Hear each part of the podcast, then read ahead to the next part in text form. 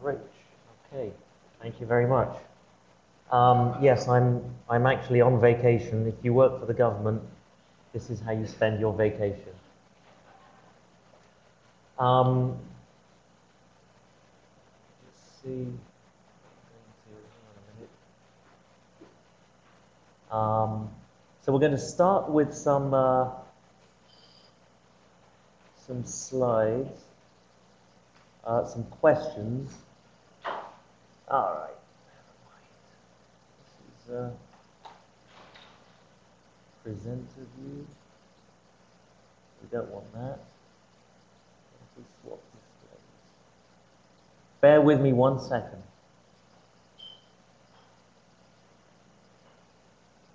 Uh, oh, we'll figure it out. All right, never mind. We'll start like this. Oh, I can see a screen there, that's good. We're going to start with some um, question slides. I have no financial affiliations to disclose. I wish I did, but there you go. Um, all right, some learning objectives. What we'd like to do um, in this session is to identify the causes of immune activation in HIV disease. Uh, we're going to discuss the consequences of immune activation activation in HIV disease. And then what we're going to do is we're going to look at the, the interaction between immune activation, um, HIV latency, and um, the possibility of a cure or a functional cure for HIV infection. So we're going to start with the questions. Um, you all have your little um, buttons that you can press. What happens to systemic immune activation during combination antiretroviral therapy? decreases to normal levels, it goes up, it decreases to above normal levels, and it stays the same.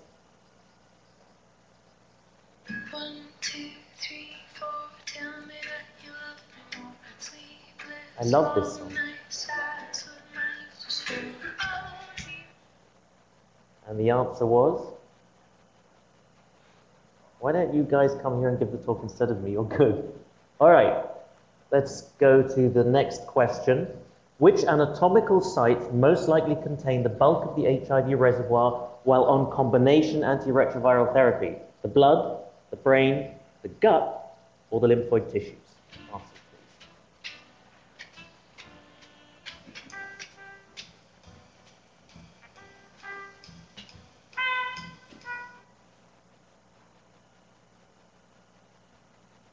Very good, very good answer. Okay, so hopefully at the end of the talk we'll see if that changes. And then finally, the third question Is there ongoing virus replication on combination antiretroviral therapy? Yes, no, maybe, only on some.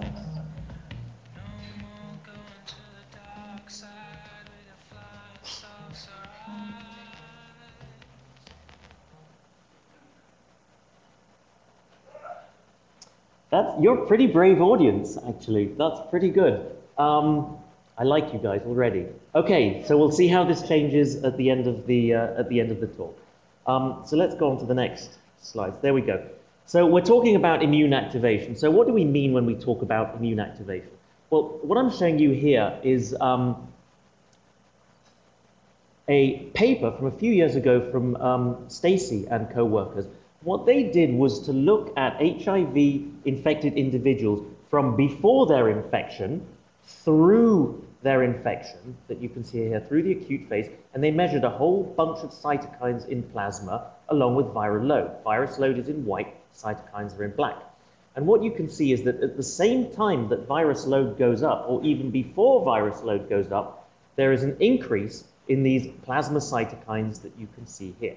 And this is normal. This is the normal innate immune response to virus infection in the acute phase of a virus infection. You have this innate response if you have influenza, if you have hepatitis A, B, or C. And as you know, if you didn't have this innate immune response, you would die. Okay? This is what keeps you alive. But the special thing about HIV that differentiates it from, for example, Hep B or Hep C is that with HIV, as virus load decreases, immune activation persists. That's manifested in many different ways, and there's the list here. The innate immune system, you have cells like macrophages which are activated. As I said, lots of cytokines and chemokines floating around in the plasma. Activation of your acute phase response. You know all this stuff. Serum amyloid A, CRP, coagulation cascade is activated. That can't be good for you. Fibrosis is activated. And with the adaptive immune systems, with T cells and B cells, there's increased activation and increased turnover of T cells and B cells. They become exhausted. And why this is important is because the frequency of activated T cells in an infected individual is known to be a very strong predictor of disease progression. And we've known that for quite a long time. Now, what about the causes of chronic immune activation in HIV disease? Well, first of all, let me remind you that the raised cytokine and chemokine levels that we've been talking about are a consequence of something that causes immune activation. They themselves are not a cause of immune activation. Well, we just talked about the virus. HIV is a virus. It'll cause activation of the innate immune system. But is all the immune activation due to HIV? Probably not. As we've just discussed, when virus load decreases after the acute phase, activation remains elevated. The virus load itself is a poor predictor of disease progression. And measures of activation predict disease progression independently of virus load. Now, you're probably all familiar with elite controllers who control virus load down to undetectable levels, but who may nevertheless progress. And they have an increased frequency of T cells that express CD38, the so-called activated T cells. And finally, when virus load is suppressed with antiretroviral therapy, immune activation still persists and predicts progression. So it's not just the virus that causes immune activation. Well, you are immune suppressed when you have HIV disease. You don't control other pathogens very well, so you'll have an increased antigen load, bacterial overgrowth, and Steve Deeks and Peter Hunt uh, particularly favor, and I agree with them on this, um, herpes viruses as a cause of chronic immune activation. And we and others have done work uh, over the past few years on the translocation of pro-inflammatory mediators across the gut mucosa. And I'm going to touch on that now. So this is what a normal gut looks like. Okay, this is a healthy gut. It has tight epithelial junctions and a layer of mucus. It secretes antimicrobial peptides into the lumen, tons and tons of antibodies, and tons and tons of cells, such as macrophages and CD4 T cells. In fact, the majority of all the CD4 T cells in the body are contained in the gut. And that makes sense because it's the greatest surface that you have in contact with the outside world. So you would want the most of your immune system at that mucosal surface to stop all that muck from getting inside. And there's a crosstalk between the microbes in the lumen and the epithelial cells and immune cells to keep the outside out and the inside safe from all these bacteria. But what happens in HIV infection, the first thing that happens in the acute phase of the infection is that there is a massive, massive loss of CD4 T cells. What accompanies that is an enteropathy. So you have enterocyte apoptosis that you can see here. And a two to tenfold increase in gut permeability. Okay? Your gut becomes leaky. The result of that is the translocation of microbial products You can see them here crossing over. And those microbial products enter the systemic circulation and cause systemic immune activation. So let's now put together the early causes of immune activation, the early events in pathogenesis. All right? We start with the virus. This is what Steve Deeks likes to call my circle picture. Um, it's roughly the same circle picture I've been showing a few years uh, for a few years, but I add new bits to the circle picture so you can see it evolving. And if anyone has ideas, tell them and I'll add them, I promise. You start with a virus and it infects the gut, okay? Causes CD4 T cell depletion and an enteropathy. That causes microbial translocation, which causes immune activation, and the virus itself, because it's a virus, causes immune activation. Now, the immune activation causes T cell proliferation and therefore the generation of target cells.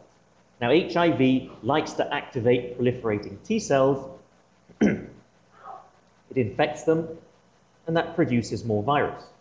And because they've been infected, those T cells die, so you lose T cells, and that causes immune deficiency, which causes problems in pathogen control at the gut. Okay, Now, immune activation also causes a few other things that we won't have time to go into in a lot of detail. Low thymic output, lymphoid tissue fibrosis, and T and B cell dysfunction. Now, all those cause is more immune activate, more immune deficiency, sorry. And the immune deficiency means you have poor pathogen control, poor control of all kinds of bacteria and viruses that we don't know, some that we do know of, and that's CMV. And as you can imagine, those also cause immune activation, adding to this cycle of immune activation and immune deficiency. immune activation also causes non-immunological effects, such as inflammation of other tissues apart from the immune system, tissue damage, and a coagulopathy. Now, those things are really bad. And they result in the non-AIDS morbidity and mortality that we'll hear about today. Now, we are talking about this in the era of antiretroviral therapy. And antiretroviral therapy subdues many of the things I've been talking about. It fixes them to a certain degree, but not completely.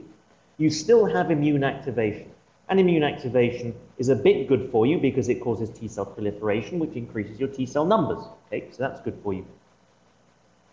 But it also continues to cause inflammation, tissue damage, non-AIDS morbidity, and mortality. So we'll come back to this later. And here we go.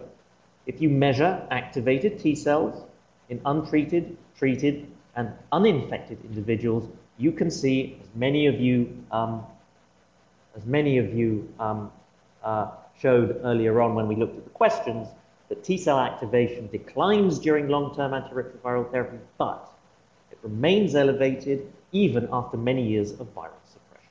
And it's bad for you. The more activated T cells you have, the lower is your CD4 T cell recovery. Okay? And this is a lovely slide put together by Peter Hunt, showing that markers of inflammation and dysfunction of the gastrointestinal tract can actually predict mortality. So this is the measure of intestinal fatty acid binding protein, a marker of the state, the um, state of the gut epithelial lining um, in HIV-infected individuals, and you can see that if it's raised in plasma, it predicts mortality. And these markers of inflammation, such as D-dimer and IL-6, look at that, a 70-fold odds ratio of mortality. So markers of inflammation and gut barrier dysfunction actually predict mortality, and importantly, they do this independently of CD4 count and virus load.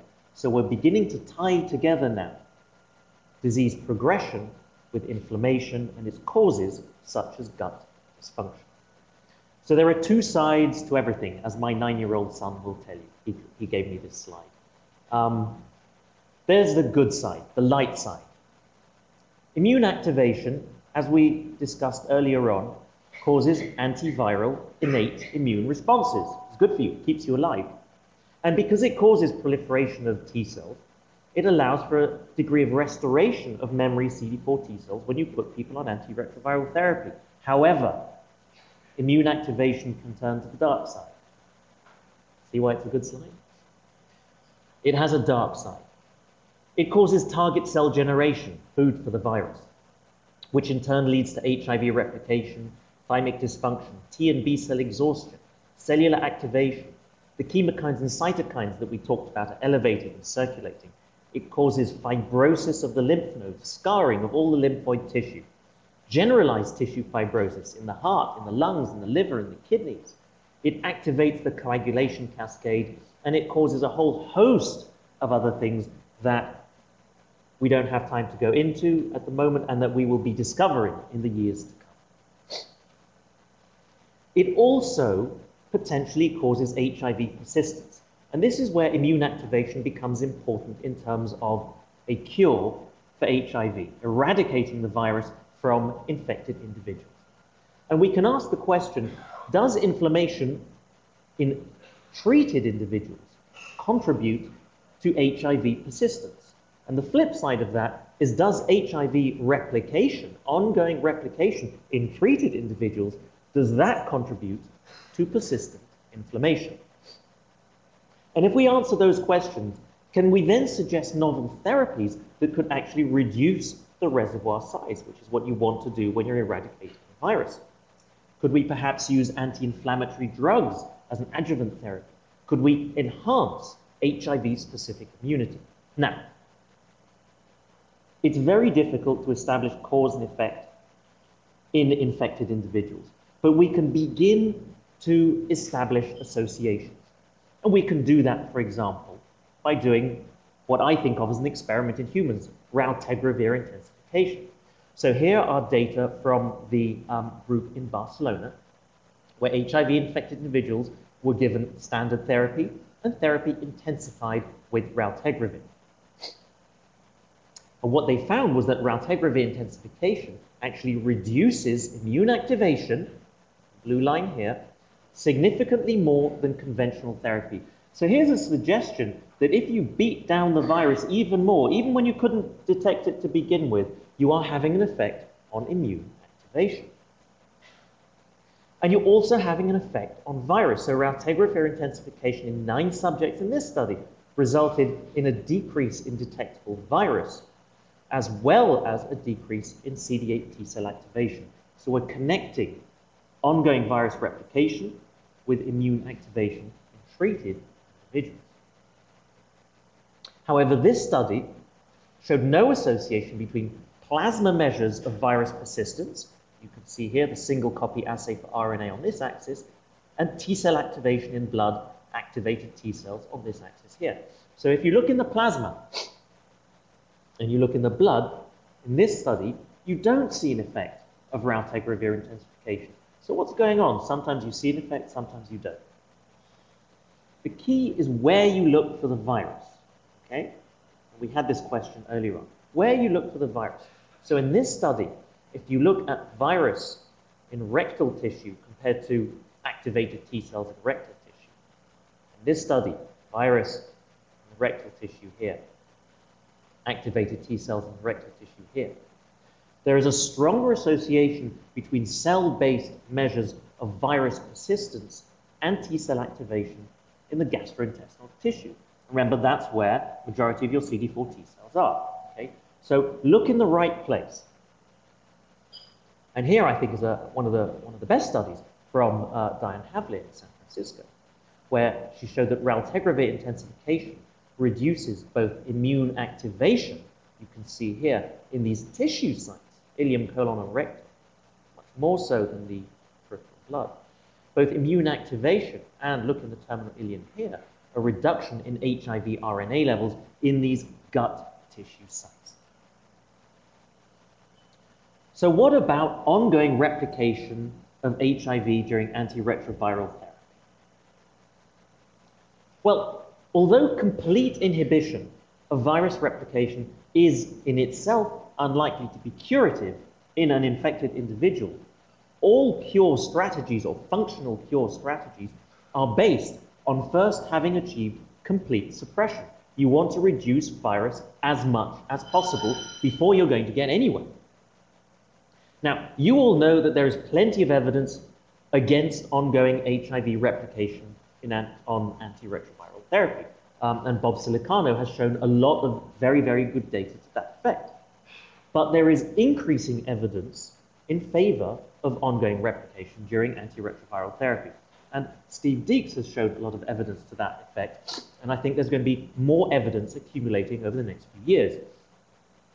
What's important, what I'm showing you here, is that the evidence for ongoing HIV replication during therapy is that it's associated with ongoing immune activation. So these two aspects are intrinsically tied together.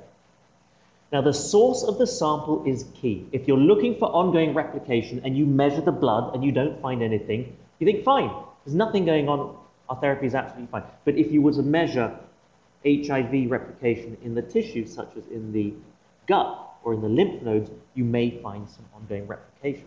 And therefore, the assay that you use to measure it is absolutely critical.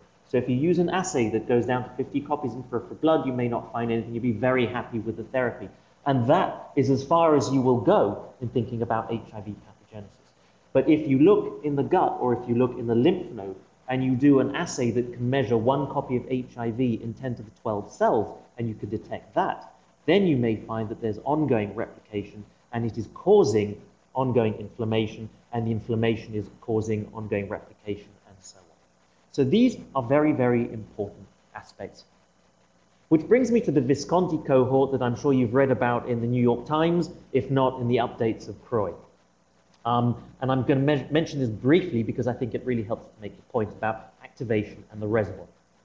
The French study, um, 14 subjects who started therapy very, very early in infection. I think this is going to be key. They remained on combination therapy for many, many years, and then therapy was stopped. And here I'm comparing individuals in acute infection, chronic, and on antiretroviral therapy, elite controllers, and the Visconti cohort here, the post-therapy controllers. And when therapy was stopped, the Visconti cohort did not rebound in terms of their virus load. Now, like elite controllers, they had very low cell-associated HIV DNA. But remember, elite controllers have immune activation and can progress. In contrast to the elite controllers, the Visconti cohort had very, very low T cell activation. So I think what we're going to understand from this is if you treat very early, you make sure that that reservoir is very, very low to begin with. You have very low immune activation to begin with. You set the equilibrium, all those circles that I had earlier on, you set that equilibrium in a completely different place. What about HIV-specific immunity and HIV persistence? You have an immune response.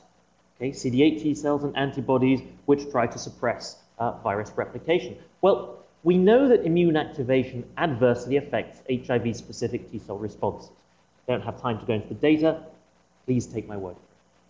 Immune activation also adversely affects CD4 T cell immune reconstitution overall. I showed you those data earlier on. So if you're trying to reconstitute an HIV specific T cell response, uh, you're going to have problems because of your immune activation. So is there a relationship between HIV specific immunity and the HIV reservoir? Maybe, a little bit.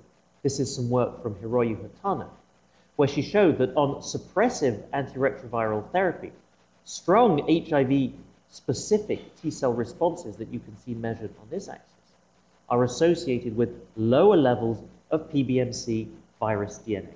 And I think, again, we need to go on and look in the tissues. So HIV specific immunity and HIV persistence may also be intimately related.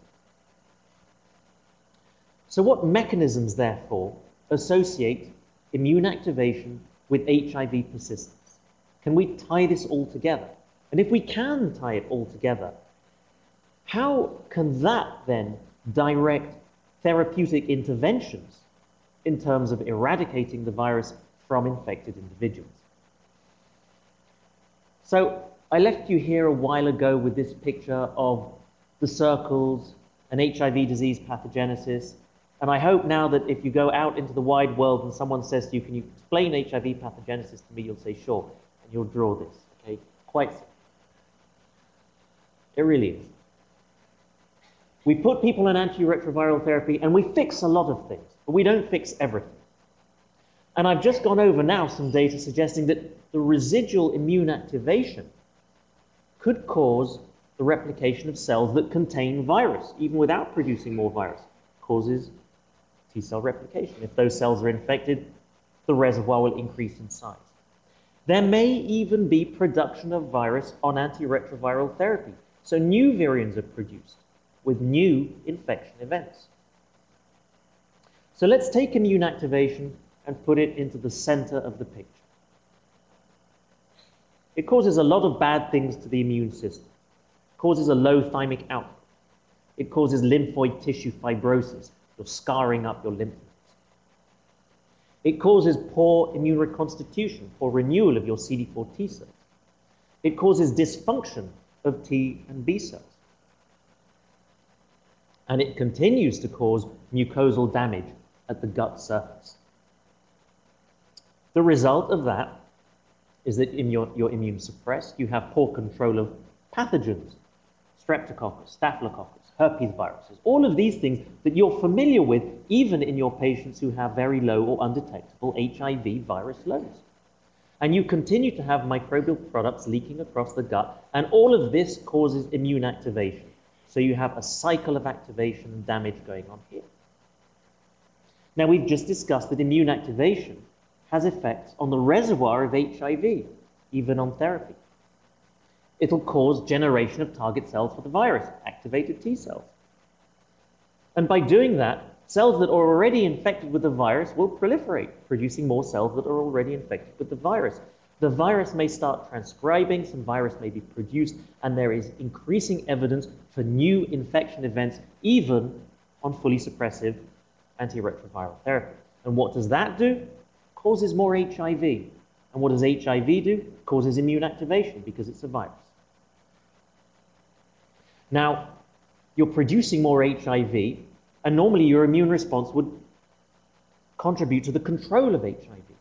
But because you remain immune deficient, you have poor immune control of HIV, so it doesn't control that. And then what you get are the effects of HIV infection on all of these things, which is how you started with acute infection in the first place. Now, this isn't all bad news. I don't want you to come away from this talk really depressed and say, Dr. Douek said it's all hopeless, we should give up and become farmers or something. What this picture does is that it gives us clues as to where we can intervene therapeutically. Each one of these phrases here and each one of these points here, we can intervene therapeutically with drugs. And there are many therapeutic interventions in development, in studies, in humans, in non-human primates, and proposed. Chemokine receptors, for example. Anti-infective therapy. So let's treat CMV and EBV intercurrent infection and see if that can bring down immune activation. Let's treat microbial translocation. Let's enhance T cell renewal. Antifibrotic drugs to repair the lymph nodes in the gut are in trials. Anti-aging drugs, I would love some of those. Anti-inflammatory drugs that you can see listed here and anticoagulants because HIV infection, even during therapy, is a hypercoagulable state. But if there's one thing that I want you to, to take home with you is the message that combination therapy may, may be necessary because I've shown you that the pathogenesis of HIV is multifactorial.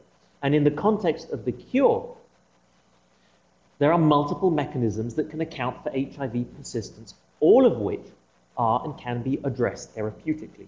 The unifying theme is to reduce HIV reservoir size. So reduce the inflammation that we've been talking about and increase immune function. Early antiretroviral therapy and ART intensification. I'm saying this as a private citizen, not as a representative of the government. More complicated things such as gene therapy to reduce reservoir size. Stem cell transplants, we all, as we all know from Timothy Brown, the Berlin patient, can reduce reservoir size. We're not going to do that in everyone or even a few people, but maybe that's a good principle that we can apply. Drugs with biologic activity against the latent virus exist and are being tried, as you know. And vaccines may enhance host clearance mechanisms. If we boost that damaged HIV-specific response, then maybe that can help us eradicate the virus in vivo. And again, one of these therapies alone is not going to do the trick. What's important is combination therapy to address this issue. All right, let's go back to the questions and then let's finish up. So what happens to the systemic immune activation that I've just been describing during combination antiretroviral therapy? Decreases to normal levels, it goes up, it decreases but stays above normal, or it stays the same.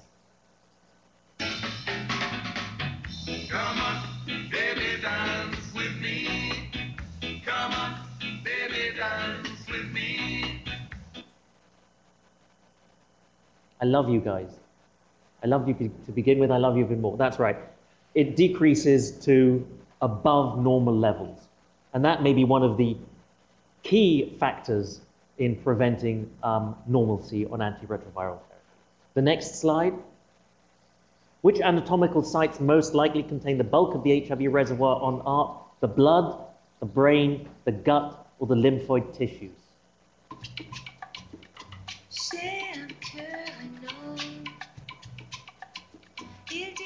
Ma vie entière.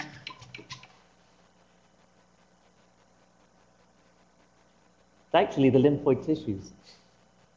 The gut is the biggest lymphoid tissue in the body. But what happens in HIV infection? You've destroyed all the CD4 T cells in the gut, okay? So the other lymphoid tissues are what you should be thinking about, all right? The lymph nodes, the spleen, and all of those. The gut is part of the lymphoid tissues, so take that message home with you. And finally, is there ongoing virus replication on ART? Yes, no, maybe, only on some.